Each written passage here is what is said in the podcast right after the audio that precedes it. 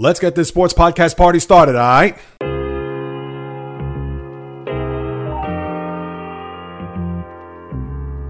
The J Reels Podcast.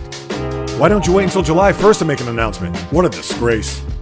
He can rack up all these numbers in October, November, and December, but what really counts is let me see this in January. The Sports Rebel without a pause, delivering fast paced, jam packed sports talk like no other. Listen, I gotta call it as I see it. He is not a good player. I'm sick and tired of having to deal with the disappointment of this franchise. When does it stop? And yes, another winter that I can sleep in peace. Coming correct, directed in full effect. Let's get it. This is the J Reels Podcast. Welcome aboard. What is happening, my good people? Greetings. How are you? How's it going? How's everybody doing out there? As we get ready to close out another month, but another week of sports talk that needs to be discussed, and you're going to hear it all here over the course of the next 45 minutes to an hour on the latest edition of the J Reels podcast. This is your host, J Reels. For my first timers, welcome aboard. Thank you so much for downloading and listening to this content. And for those who've been banging with me for now 141 episodes, I welcome you guys back. It's a Monday, June the 29th in the year of our Lord 2020. The J Reels What's the Deal segment. What to expect here over the course of this podcast is as follows. The NBA will restart on July 30th as games, the schedule, everything is set to have a two week run to start off the playoffs in a little bit after August the 14th. We'll talk about that. Also, players opting out as we get ready to return to training camp and restart this NBA season. You'll get my thoughts on that as well as the decision 10 years ago around this week. I think it was what, July the 6th? Ah, sort of was next week, but you heard a lot of pub and press on it. The LeBron James produced TV show through ESPN taking his talents to South Beach. We'll revisit that for a little bit just to have some fun as it's already 10 years to think where the hell does the time go? Baseball is back. We'll also talk about what to expect there as far as Major League Baseball is concerned. Also, a record that will have a huge asterisk if it is attained, but why it won't really count in the grand scheme of things. I'll also get into the NFL. Cam Newton, the big signing with him going up to New England, one year deal, incentive laden, how that could be a plus, but also could possibly be a negative when it comes to the former Carolina Panther quarterback. Also, get into some other things, whether it's golf, some NHL news and notes as they're trying to get a new CBA done in the NHL, which is good for them because, as we all know, baseball's out in the wilderness when it comes to that. Also, the kooky draft lottery for the NHL, which I do not like. The marathon being canceled. Actually, lots to discuss here on this podcast. So let's get right to it. My opening theme here for this week I get over the past two months, it's been nothing but gloom and doom when it comes to what is going on in the world of sports. And what I mean by that is with these recent surges of COVID cases going up, and there was a little bit of a lull earlier in the month. Obviously, a lot of it was focused on the racial tension and the police brutality, everything that's gone on in Minneapolis, Atlanta, and all these different parts of the country. But now, with COVID making its unexpected return in certain parts of this nation of ours, I know that when I come on here, I want to speak nothing but truth. I want to be real with my thoughts, my opinions. I'm not going to be over the top as far as just some crazy hot take just for the sake of clickbait material. For those who have been following me since day one, you know that is not my MO when it comes to this podcast. I'm not looking to go over the top of my opinions and my analysis just for the sake of doing so because me doing this independently, it's quite simple to go out and say what I want to say and do what I want to do and not have any consequences or repercussions about it. But as we all know, there is a long term goal when it comes to this, and I want it to be credible, not only entertaining and informative, but I want you guys to keep coming back knowing that Jay Reels speaks the truth. Not only that, no matter what it is that I say, is not only going to come from the top of my head, but it's also going to come from my heart. And that's what I hope keeps you guys coming back week after week as I continue to produce this podcast.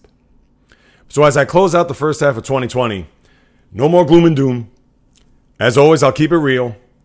It's easy for me to go down that road to discuss the rising numbers, as I mentioned just a couple of minutes ago, possibly affecting the return of sports, whether it's in the NBA, where we had what 16 of 302 players test positive, including Nikola Jokic, the Denver Nugget star.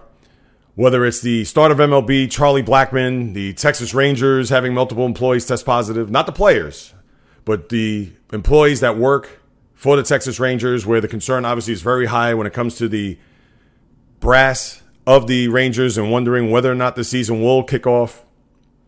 Golf, where you had caddies for major players like Brooks Koepka getting tested and coming up positive, and a lot of these top golfers just bowing out, especially over the weekend where we had an event up in uh, Connecticut where Dustin Johnson won, and we'll get to him later on.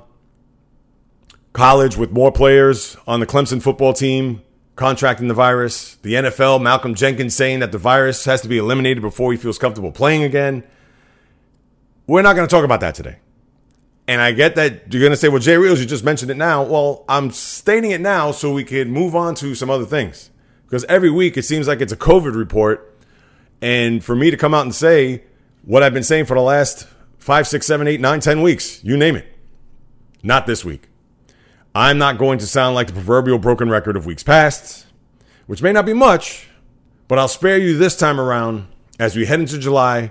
Hopefully, the sun will be just as bright and will shine as high as it possibly can with sports potentially on the horizon.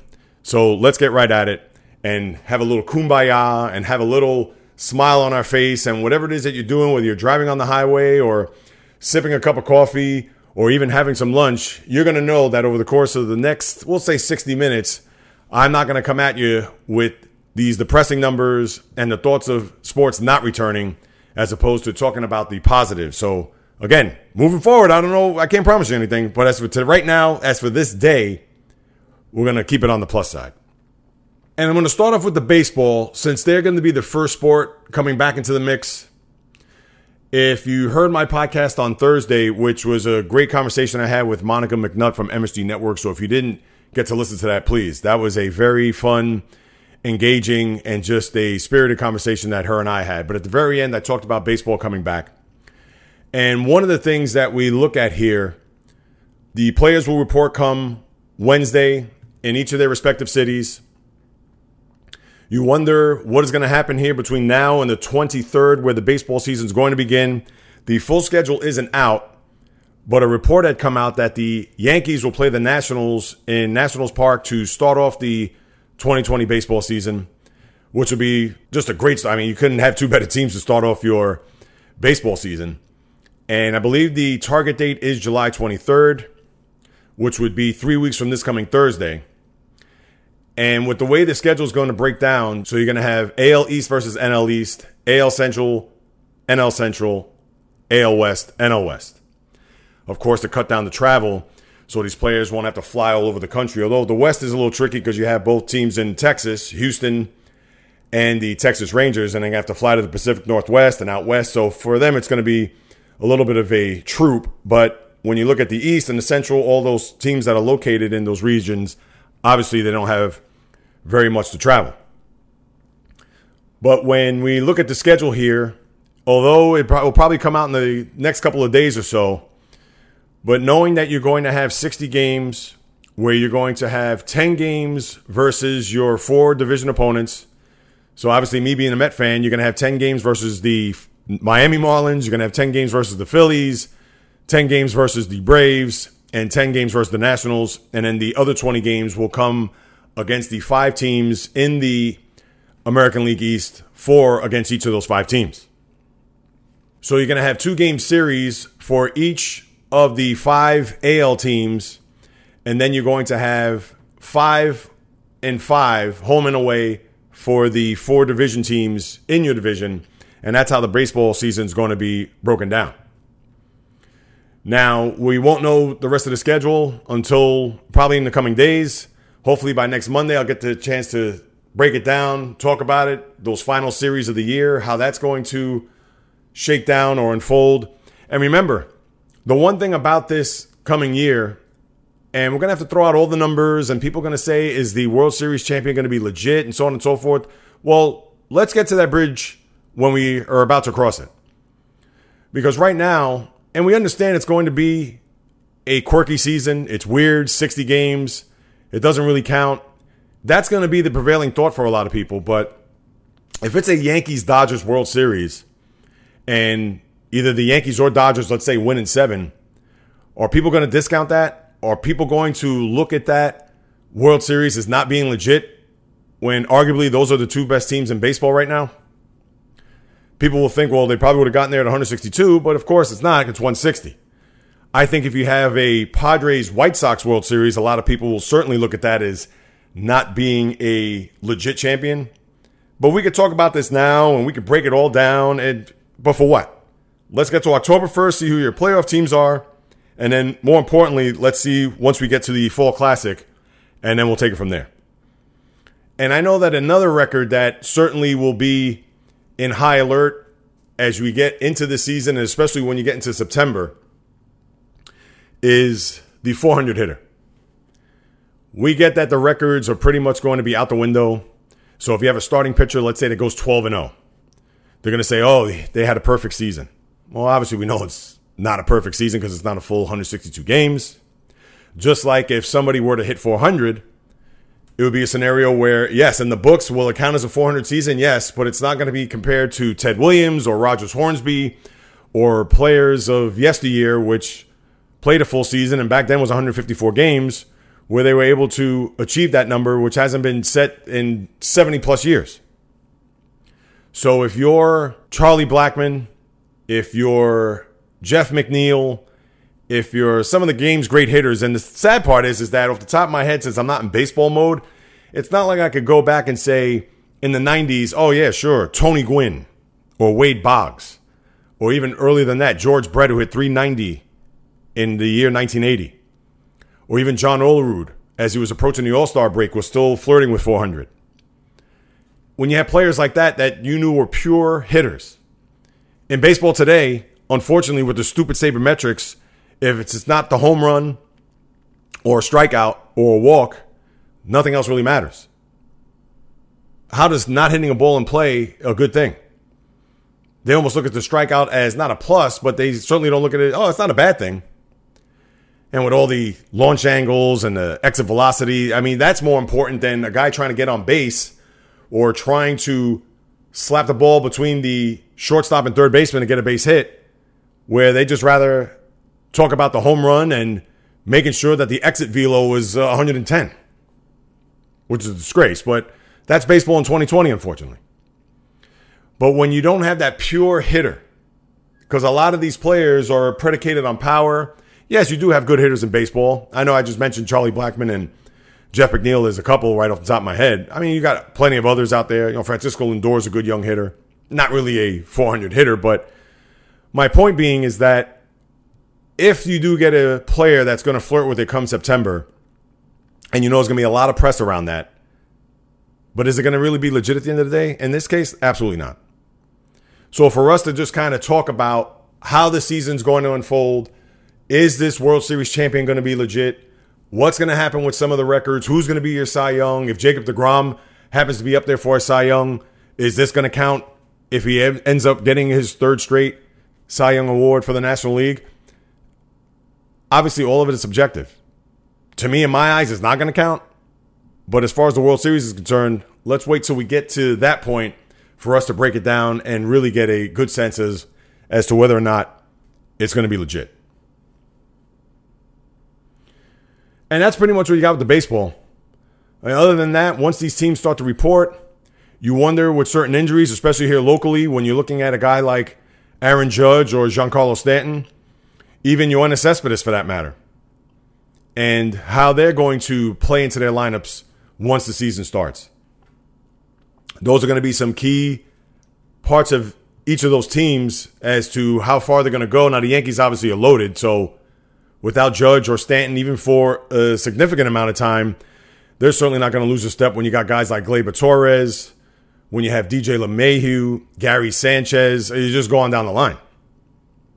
Where the Mets, although a lot of people don't think Yoenis Cespedes was going to be a big factor on this team this year, despite him being in a walk year, final year of his contract, but there were a lot of ifs, and there's always a bunch of ifs when it comes to the Mets, but certainly with Yoenis, if you are able to get his bat in the lineup on a consistent basis, to lengthen that lineup, to go along with Alonso and Conforto and guys like that, you could only hope that he's going to be ready to go July 23rd, 24th, wherever the Mets play. So those are the things we're going to be looking at as far as on the injury front from some of these players. And I'm sure they're not going to play any games. Maybe will the Mets and Yankees play a home and home exhibition as a bit of a scrimmage, just like you may see down the pike between Baltimore and Washington, or maybe Philly and Baltimore. They'll split that time there. We'll see. Baseball, I know, is going to be in the periphery of a lot of people here because with that being the first sport back and with everybody looking to get some semblance of normalcy, especially when it comes to the sports world, because how many golf tournaments can you watch? Can you really get into NASCAR? I know MMA, you got the die in the wool MMA fan, but at the same time, a lot of us, including myself, aren't. But baseball, as we all know, when it comes to the summer and the day to day rhythm and routine of what takes place in these summer months, you always look forward to that baseball game. Fingers crossed. Let's hope and pray. But we still have plenty of time between now and then. And let's just hope everything could go as smooth as possible despite what's happening in the world. But again, we're not going to go there today because we're going to just keep it all positive. Make sure we burn that sports sage to get all the spirits out and the eh, inhale all the good stuff, if you know what I mean. So that's what we got there with baseball. And next up is going to be the NBA because a week right after the baseball season begins, you're going to have the NBA reboot down in Orlando. The first two games that will tip off will be Utah and New Orleans, then the Lakers and Clippers.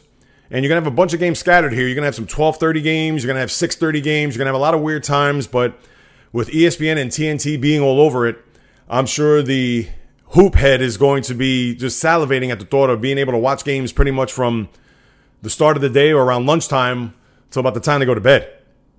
It's almost as if it's going to be like the NBA Christmas schedule where you have games from noon till past midnight. And we all know that the reason why they're doing the season reboot and that have the 22 teams down there is only because they want to have an opportunity to get Zion, and that's where you're going to see front and center is the first game on July the 30th. They want to have an opportunity to have New Orleans get that eighth seed over the Memphis Grizzlies to have that matchup against the Lakers, LeBron, Anthony Davis, etc. Because we all know, with them being, I believe, right now, at the top of my head, about three games back of Memphis in the Western Conference, the bottom line is that the Adam Silvers and the NBA higher ups are just salivating at the thought. And no offense, I'm sure, to the people down in Tennessee, but they want to have the crown jewel of the NBA draft last year to be playing in playoff games against the mighty Lakers. And even though you have San Antonio and Portland, they're battling for that eighth seed. To me, this is all about getting New Orleans there. Because if not, they probably would have had a couple of scrimmage games and just start the postseason. But no, they feel as if let's get those teams in and also the Washington Wizards. And there were a few games behind the Nets for the eighth seed in the Eastern Conference. So that's what you're looking at here as the NBA is still a month away. Now, here we are on the 29th of June, and to think we're still just a day and a month away from the NBA restarting. So, just like with baseball, this is going to be a little bit more legitimate because we had a bulk of a season being played. And even though players have not really practiced full bore and certainly haven't shot at hoops for quite some time. Who knows if Giannis has had a chance to? Because I believe it was a couple months ago he came out and says that I don't even have a hoop to practice on. You just wonder how these teams are going to perform once the lights are turned on. And as I said before, and I'll say again, you're going to get some sloppy play out of the gate here. I mean, there is going to be no if, ands, buts, maybes about it. So you may have a series where if it's going to be the Bucks in Orlando or the Bucks and the Brooklyn Nets, would you be surprised if uh, the Nets are up two games to one? And now, mind you, this is minus Kyrie Irving and Kevin Durant. But at the same time, we don't know how these players are going to A, deal with the bubble scenario down in Orlando, B, the shape of these players that have been in after all this time being idle. So there's going to be a lot to factor in, especially in this first round. And then once you figure these teams get their sea legs, they'll be able to go ahead and maybe make that deep postseason run if you're in Milwaukee or LA, whether you're the Clippers or Lakers, maybe even the Toronto Raptors. But that first round is certainly going to be probably, you're going to see NBA games of the 90s. You may see a lot of 85 82s or 80 to 78 type games. So there's still plenty of time between now and then. And to me, it's too early to make predictions. I get that on these shows. A lot of the talking heads, they want to, and I understand for ratings, etc., but it is just way too early to start with these predictions.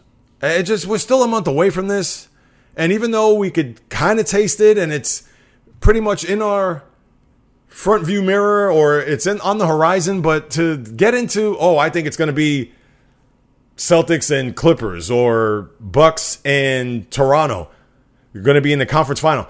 Uh, it's way too early to even think that.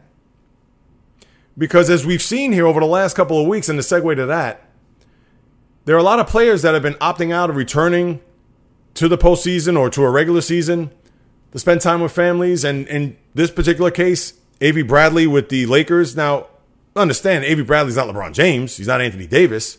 But he's a guy that has started, and he's a guy that we all know is an all defensive team player and certainly has been in this league for quite some time.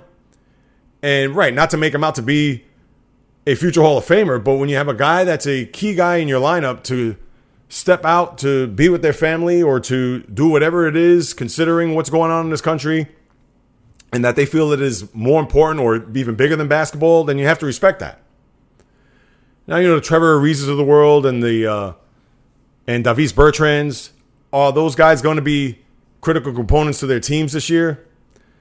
Probably not. I mean, Bertans is on the Wizards. The Wizards right now on the outside looking in. Is he going to be a guy that's going to be sorely missed? Probably not.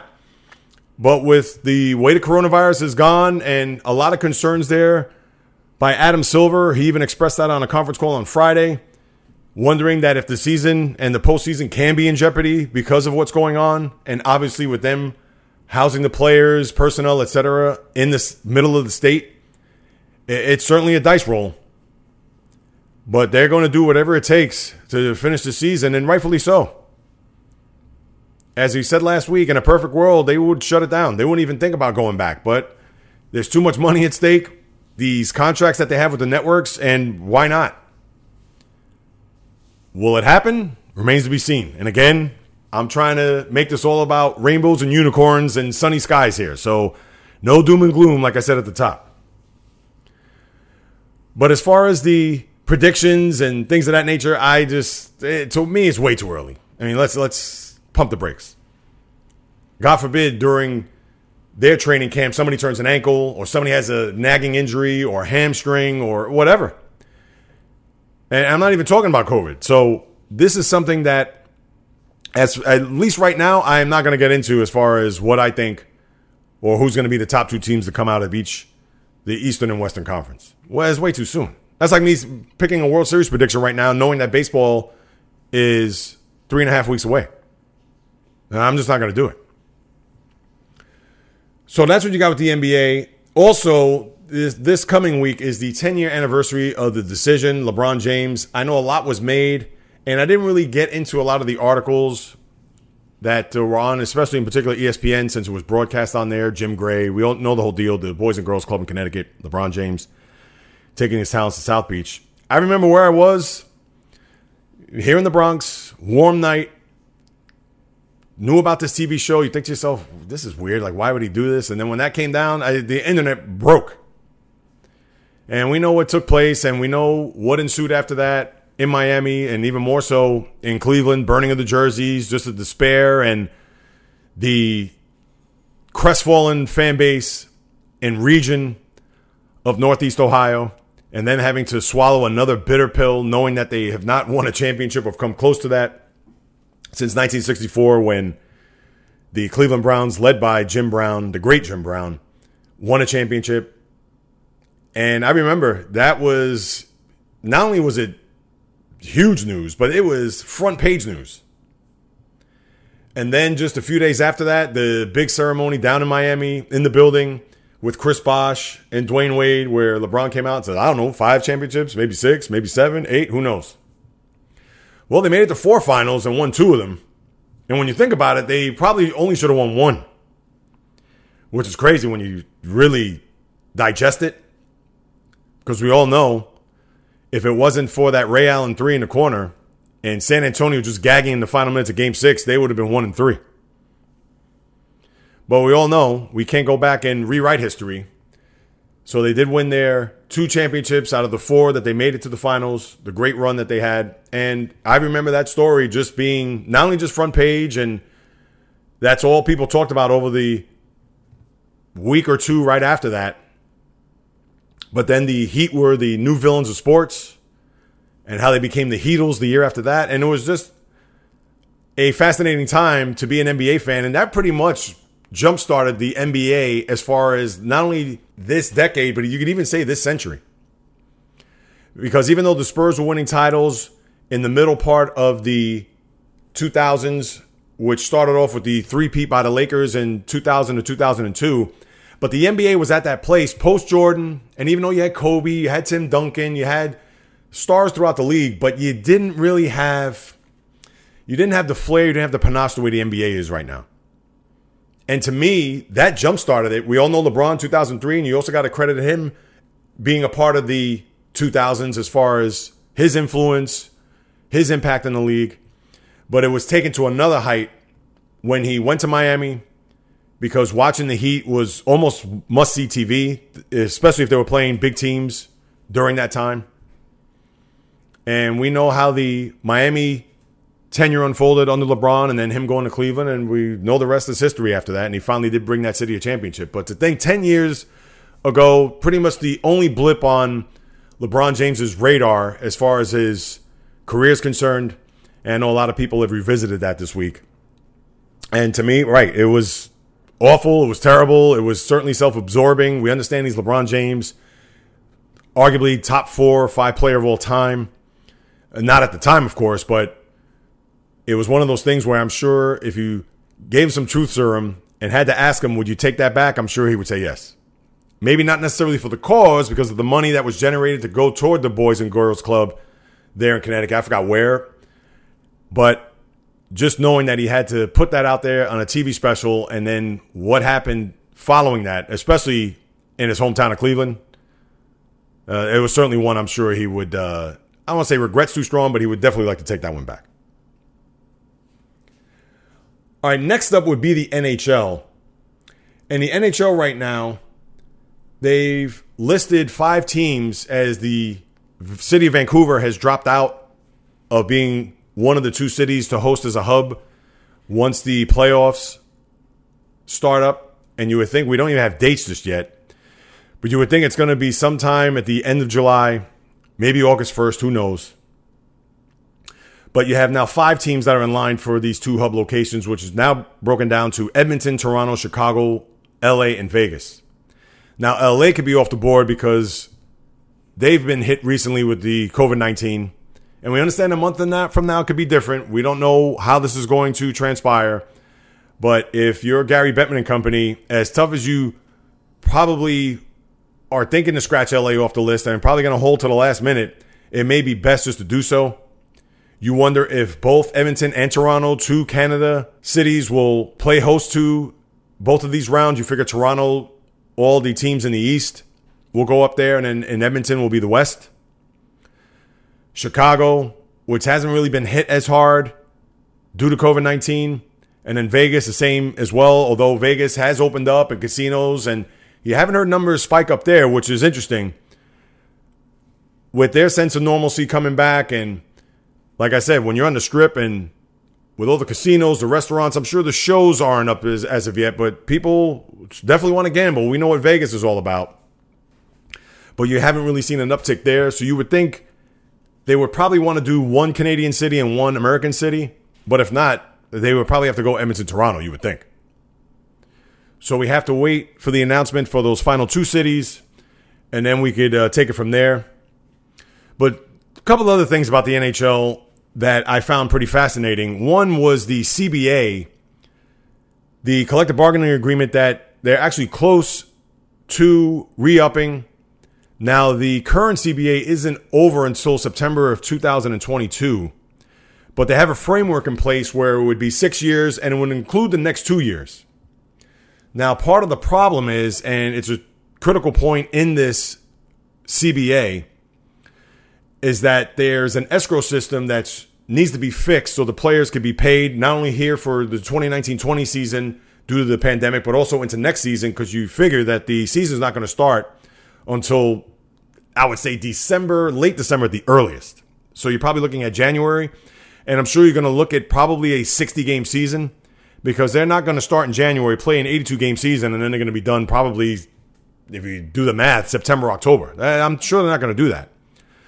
So the sticking point right now, and I know the Rangers top forward, Artemi Panarin, he had come out and was pretty vocal about them having to fix this escrow system because players won't have to wait until season's ends to retrieve some of the money that was lost due to the pandemic. So he was one guy that came out against it. There's a 50 50 split as far as revenue is concerned between the players and owners. And as we know right now, there are going to be no fans, especially for the postseason. And who knows going into next season what that's going to be like if there's not a treatment or some sort of concoction to slow the spread of the coronavirus. So all that is front and center right now for them to try to dot the I's, cross the T's to get the CBA done. Now there's no rush, which is good. It's not like they have to do this by the end of next year, of the baseball season. But it's something that they certainly want to get this lock, stock, and barrel to have not a worry, not even next year, but two years down the road. And we understand the pandemic has been a huge impact as far as revenue and players getting paid and everything that has been pretty much been taking place not only with the NHL but all the other sports. But the one thing the NHL, as good as it's for them to try to get this thing taken care of, the one thing that's against them is 1995 and the 0405 season. Because the last thing that they want to have on their hands is another lockout or another strike. If you remember 95, they lost the first half of the season where they played, I believe, what, 50 some odd games? That was the year the Devils won. And then the 04 05 season was just black. They didn't play at all.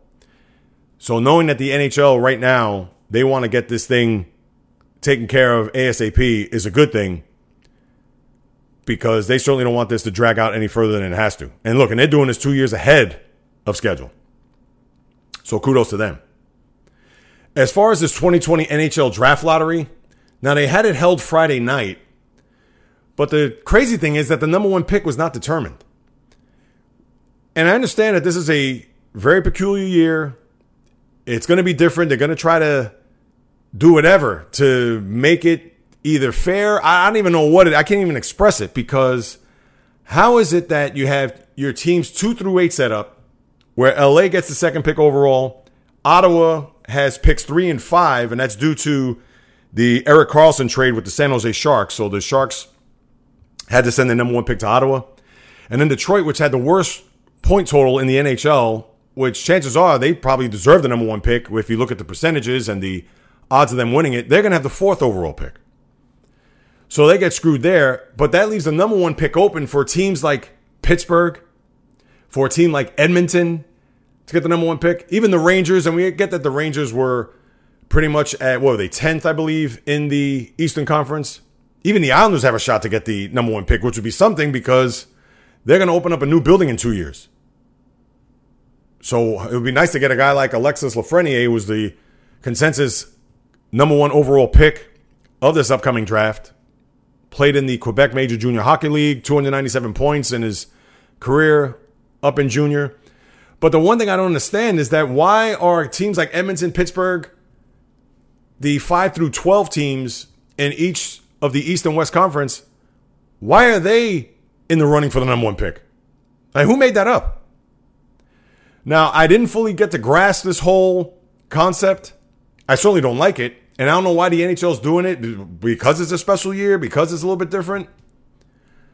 Because could you imagine if Edmonton ends up getting the number one pick? So they'll have Connor McDavid who chances are could be the guy that's going to carry the torch from Sidney Crosby and Alexander Ovechkin. And then you're going to have this kid Lafreniere be on your team as well. Or even if the Penguins get him. So talk about a torch carry. Sid only has to go to the other side of the locker room to hand it over to Lafreniere once his time is up. So I look at that as a little bit unfair. I don't know why they did it that way. A little strange, but now, of course, if the Islanders end up getting the pick, am I going to be jumping for joy and rejoicing? Uh, probably. I mean, I'll be stupid not to. But at the same time, I just didn't understand why those teams, 5 through 12, in each of the Eastern and Western Conference, were able to get a chance to draft number one overall. I, I don't understand it. So that's what you have there. And then lastly, with the hockey, you have the Hall of Fame inductees, which I believe is usually in September. I don't know if it's going to take place, but you have Jarome Iginla, the longtime Calgary Flame, over 500 goals, tough as nails, tough winger. He's going in, as well as Marian Hossa, the longtime Ottawa Senator, also played in Chicago with the Blackhawks. Doug Wilson, the old defenseman, speaking of the Blackhawks, who had a just a lethal shot at the point on a power play, and then Kevin Lowe, who I thought was already in the Hall of Fame. He the Edmonton Oilers. Those are the Hockey Hall inductees, and they're all worthy. Now, Hossa is a guy that I believe had issues with performance enhancing drugs, if I'm not mistaken. Now, don't quote me on that. I'd have to go back and look. But he was a guy that was certainly a good, a very good goal scorer during his time there in the mid 2000s and was a dominant player. I have to go back and check into stats. But when I saw his name up there, I certainly didn't really doubt or question whether or not he deserves to be mentioned with those other guys. And with Iginla, is 500 goals equivalent to 500 home runs in baseball? That may be the barometer, but he was a dominant power forward in a league where, granted, he came in in the 90s, but the game was starting to wean off of its old self, and where he was still playing like that going into the 20 teens. And now the Hockey Hall calls him as well as Kevin Lowe. Now, Lowe is a stay at home defenseman. He certainly wasn't Paul Coffey, to say the least, but when you're on a team that's won five Stanley Cups, and I believe he was on the Rangers for that sixth Stanley Cup with Mark Messier in 94, and we all know he wasn't a stats dominant guy, but certainly played the position just like a lot of the stay at home defensemen over the years, a la Rod Langway, if you're going to go back to the Capitals in the 80s, guys who were just the pillar of strength on their blue line. And Kevin Lowe has made it to the Hall of Fame, which I would assume will be sometime in September. I don't know if they're going to do a virtual thing, who knows? But as we've seen with the other sports, whether it's baseball and this now football, as they have scrapped their Hall of Fame festivities over the summer, you would think the NHL will probably do the same thing, but I'm sure 2021 will be the time for those aforementioned players to have their final moment in the hockey sun to be inducted and enshrined in the Hall of Fame. All right, now we'll get to the NFL. And the big news coming out of New England last night is a one Cam Newton, the former Carolina Panther 2015 NFL MVP. A lot of people thought, where would he sign, considering the NFL offseason has been almost three months in, and a lot of the teams have had their quarterbacks set up in each of their respective cities. Well, we always thought that Bill Belichick was going to be a guy that would be a huge factor in this, provided that the market would come back to him. If nobody were to sign a one Cam Newton, in which he did to a one year deal, incentive laden. You know, the Pats, they're going to be secretive as to how much money he's going to make. I checked early this morning. I didn't see anything as far as what the structure or even the amount would be as far as what his base is and with the incentives, what it could total. Now, this is a very low risk, high reward situation because when you look at the roster now, whether it's Jarrett Stidham, the kid who looked like was going to be the front runner to helm the quarterback position up in New England post Tom Brady, also Brian Hoyer was going to be the backup, and then now with Newton going in there, he's certainly going to give them both a run for their money as far as who's going to start on the center game one of this upcoming 2020 season. But the thing with Newton, the reason why I say low risk, high reward, obviously you're not paying him whatever it is, even if the base is, let's say, 3 million. We all know that Newton is going to want to go out there and show and prove that he's 100% ready to go, focused. This is a, another lease on life considering what he had to go through the last two years. But as we all know, with Cam Newton, especially as he's 30 years old, big body. We know his resume and we know the type of player he is. Will he have an effect on his team? I think he will if he starts. Is he still productive? To me, remains to be seen. We all know New England's offense is more of a dink and dunk. I don't think they're going to radically change that concept. As you've seen from years past, everything is going to be bubble screens and dumps to the wide receiver a la Julian Edelman. And we get that this is going to be a different Patriot team, obviously without Brady being there, but even more so with the offensive weapons that this team has You know, you're not going to see the likes of some of the old players that you've seen on this team that are coming with a new quarterback. It's pretty much going to be Julian Edelman and everybody else. So we have to wait and see as far as him being productive. But the bottom line when it comes to Cam Newton is going to be his health. We understand he had the shoulder injuries a couple years back and the Lisfranc injury with his foot. And as a matter of fact, I got a flip flop that. I believe the foot was two years ago and he had the shoulder this past year. And if he's healthy and ready to go, is he a top 10 quarterback? Eh, borderline. We all know that he still can be an effective player in this league. I don't think there's any ifs, ands, buts about that. If he goes in there in the lineup and he starts, they're certainly going to be the favorites in the AFC East. As of right now, it's a little bit tentative if it was going to be Jarrett Stidham, but if Newton's going to be there for all 16 games, you would think they would win a division at 10 and 6, maybe 11 and 5. But we won't know. We have to see what his health is like, and I'm sure he is going to be chomping at the bit to not only get to camp, but also to be that guy under center to start this year.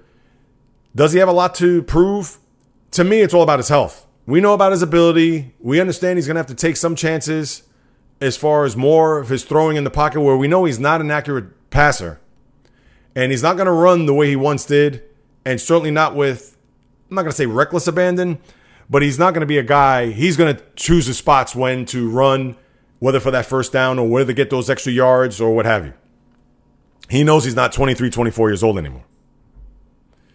Can this pay off? Again, is he playing 16 games? Is he playing six games? Is he playing 11 games? Well, give me the number. And then we'll see. And speaking of health, I know DeMaurice Smith, the head of the Players Union, came out with a few comments as far as these players with their private workouts, in particular, Tom Brady down in Tampa and even Russell Wilson in Seattle, saying that it's going against player safety how it's not in the best interest of players that heading into training camp and obviously completing an entire season by going ahead and having these private workouts on their own. As we all know and we've seen in the past, Tom Brady has done that for years on end with his former Patriot receivers. And although we saw that video, what was it, about a week ago at a local high school with a bunch of players there, right, you have to wonder are they practicing any type of social distancing? We know they're huddling to a certain extent. Maybe not that you'll see on a play by play basis in a regular NFL game, but you know these guys are getting together and they're sweating and spitting. And we know that there's a huge risk to have these players get together on their own volition, whether it's three guys, five guys, even up to 10 guys. Brady, is he going to alter that now between now and the start of training camp? Who knows? Is he going to cut it down? It's not as if he's had a whole 11 on 11 squad or 7 on 7, but we have seen quite a few players out there. And DeMaurice Smith is right. If players are going to go out there, run the risk, even if it means trying to get in sync with his receivers or trying to build that camaraderie before the start of the training camp and the NFL season, it's still a giant crapshoot. So who knows if Brady or Wilson or any other players that have been practicing on the sidelines if they're going to comply here between now and I believe what a lot of these camps are opening somewhere between July 24th and 28th, I would think. So that's something to keep an eye on. And speaking of the Patriots, they also lose a third round pick for those that are interested because of the TV crew that represented the team when they recorded the Bengals sideline during a game versus the Browns last year. So they lose a third round pick next year and $1.1 million as a fine. So we all know that Bill Belichick loves to get those gems in the later rounds. So he's not going to have a third round pick next year. And as we know, the Hall of Fame and the ceremonies were canceled, which I felt was right. We don't know what the heck's going to happen here over the course of the next month and a half. And I understand and talking with a friend of mine the other day, he said, Oh, it was too early. Why couldn't they wait till the week before? Well, obviously, they have a lot of travel arrangements and getting the players in. And we all know there's probably not going to be fans there, or if they were trying to have fans there, eh, it would have been a mess. So for them to pull the plug on it now was just the right thing to do.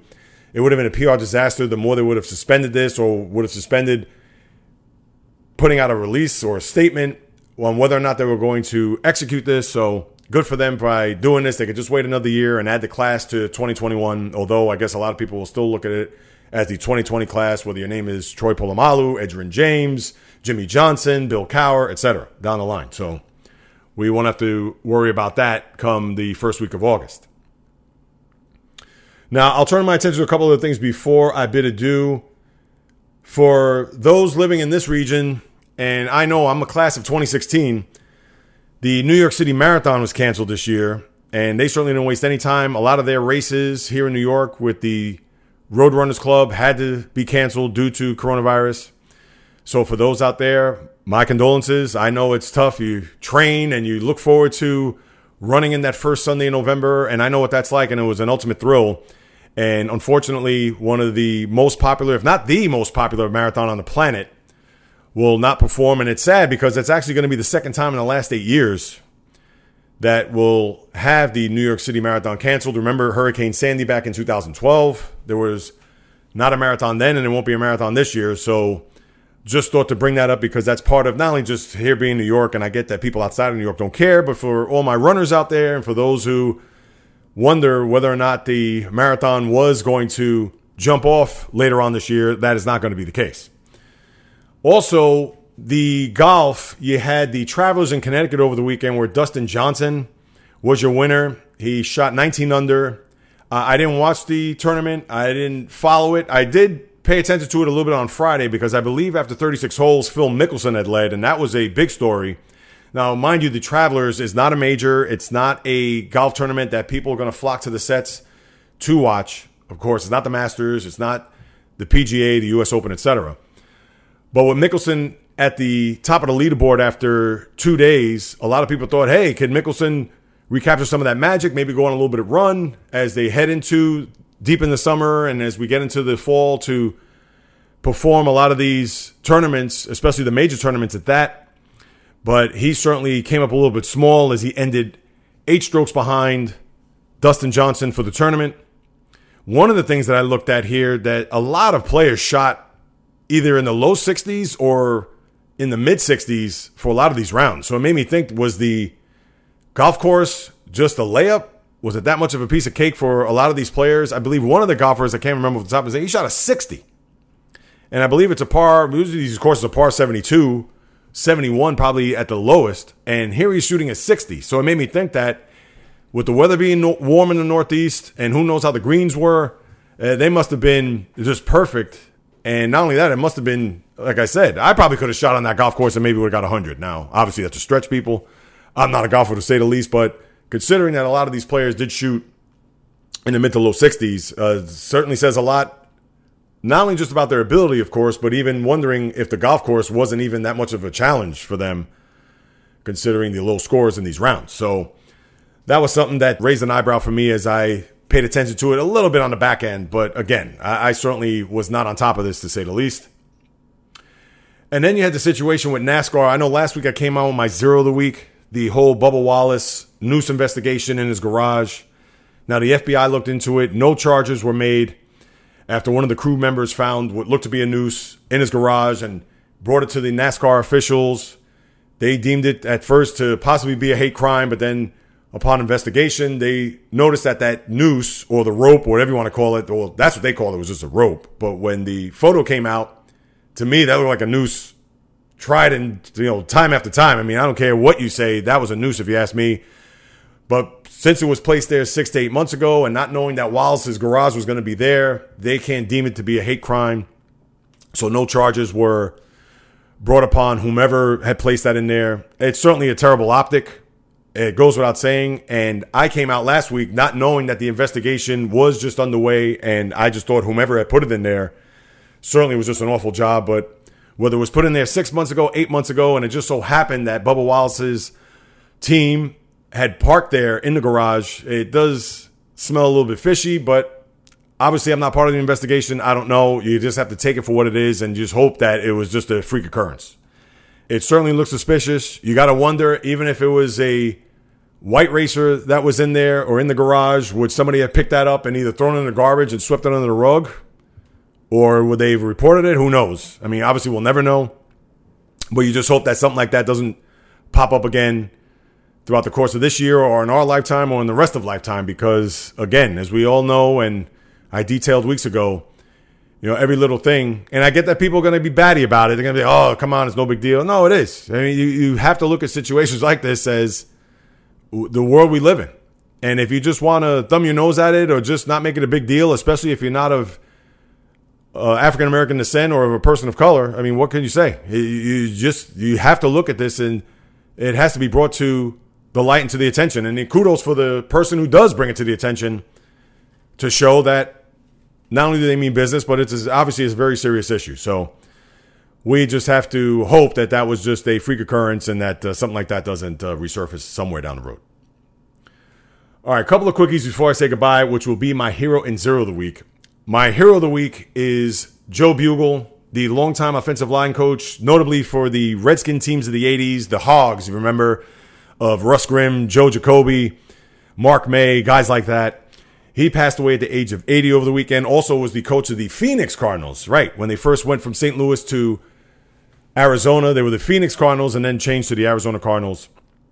Sadly, he dies at the age of 80. The cause of death was unknown. So, as of right now, we do not know how he left us here. So, thoughts, prayers, condolences go out to the Bugel family.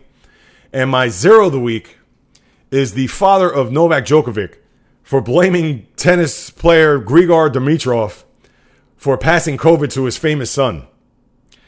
Now, there was this event in Serbia where Djokovic is from, where I believe he had Serbian Croatian players at this event. For his father to blame another tennis player, I mean, that is just as shallow and as low blow as you could get. I mean, if Djokovic was one of the people who had organized this event and nobody were wearing any masks, nobody was social distancing. I don't care if it was Dimitrov, I don't care if it was a ball boy or ball girl or the whomever it was, the person who ran the joint. I don't want to hear it. Why is he going to point the finger at Dimitrov? And chances are they did say that Dimitrov was the one who had it and passed it on to Djokovic, but Djokovic should have been smart about it. I guess he felt as if they were going to be fine. We're not going to social distance in this part of the region. There weren't any high numbers, whatever it may be. But for his father just to come out and point the finger at him, uh, geez, that is just as bush league as it gets. So sorry, Mr. Djokovic, you are my zero of the week. All right, so that will conclude episode 141 here, the J Reels podcast. Hope you enjoyed that. And again, just a lot of sunshine, a lot of positivity. Certainly didn't want to break down all these COVID numbers and things of that nature, although they were sprinkled in throughout. If you are a first time listener, thank you very much for choosing to listen to my voice and what it is that I have to say about the world of sports. And for those who've been with me for all these episodes, whether it's your third time, fifth time, 100th time, or 141st time, if you haven't done so, if you haven't subscribed, rated, and reviewed this podcast, please, I implore you people to do so. As I say week in and week out, since I'm an independent producer of this podcast, this is what I love to do and me being that low man on the sports totem pole when it comes to podcasts, if you could go ahead on your app or wherever you get your podcasts, whether it's on Apple, Google Play, Spreaker, Stitcher, Spotify, iHeartRadio, Luminary, or wherever you get your podcasts, once you subscribe and get a chance to rate and review this podcast, it will just increase the visibility with all the others that are out there. And then on top of that, will generate interest from the outside world who aren't familiar with me to bring in that guest, whether it's the former athlete, the current athlete, the sports writer, the blogger, broadcaster, studio host, whatever it may be. So please, people, if you could go ahead and do that, I would be truly grateful and thankful for your participation in doing so.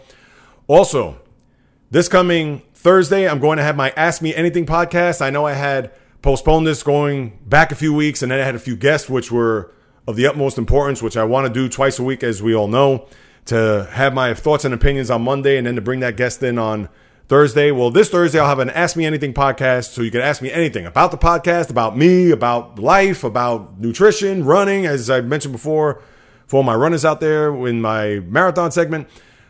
I'm open to it all. So what you could do, people, is send me a question or even a comment, criticism, praise, whatever it may be, on the following social media sites, whether it's on Instagram at JReels or the JReels podcast on Twitter, JReels1, just a number. On Facebook, the JReels Podcast fan page. And the old fashioned way by email, the JReels Podcast at gmail.com. Please send it all to me. I'll make sure to follow up. I'll make sure to even shout you out your name and where you're from on this podcast come Thursday. And look for my social media accounts for me to post that over the course of the next couple of days. And then lastly, you could also check out the website at jreels.com to find out more about me, bio on me, the gallery for a few pictures that I posted up there, as well as also an article that uh, one of the internet trades that were out there, internet sites, I should say, where they were talking about just my beginnings, my journey into podcasting and how that came about. Because if you don't know, or if you already know, this is my love, people. This is my passion. I love to entertain and inform everybody with the credible analysis and opinions of yours truly each and every week, as I love to do, whether it's on the diamond, on the ice, on the gridiron, on the hardwood, the golf course, racetrack, tennis court, you name it. From my lips to your ears, from my heart to your soul, from where I am to wherever you are. The J Reels podcast always comes correct, direct, and in full effect. From the South Bronx to South Beach to South Central to South Pacific and all points beyond, peace, love, and God bless everybody. And until Thursday, here next time on the J Reels podcast, on the flip, baby.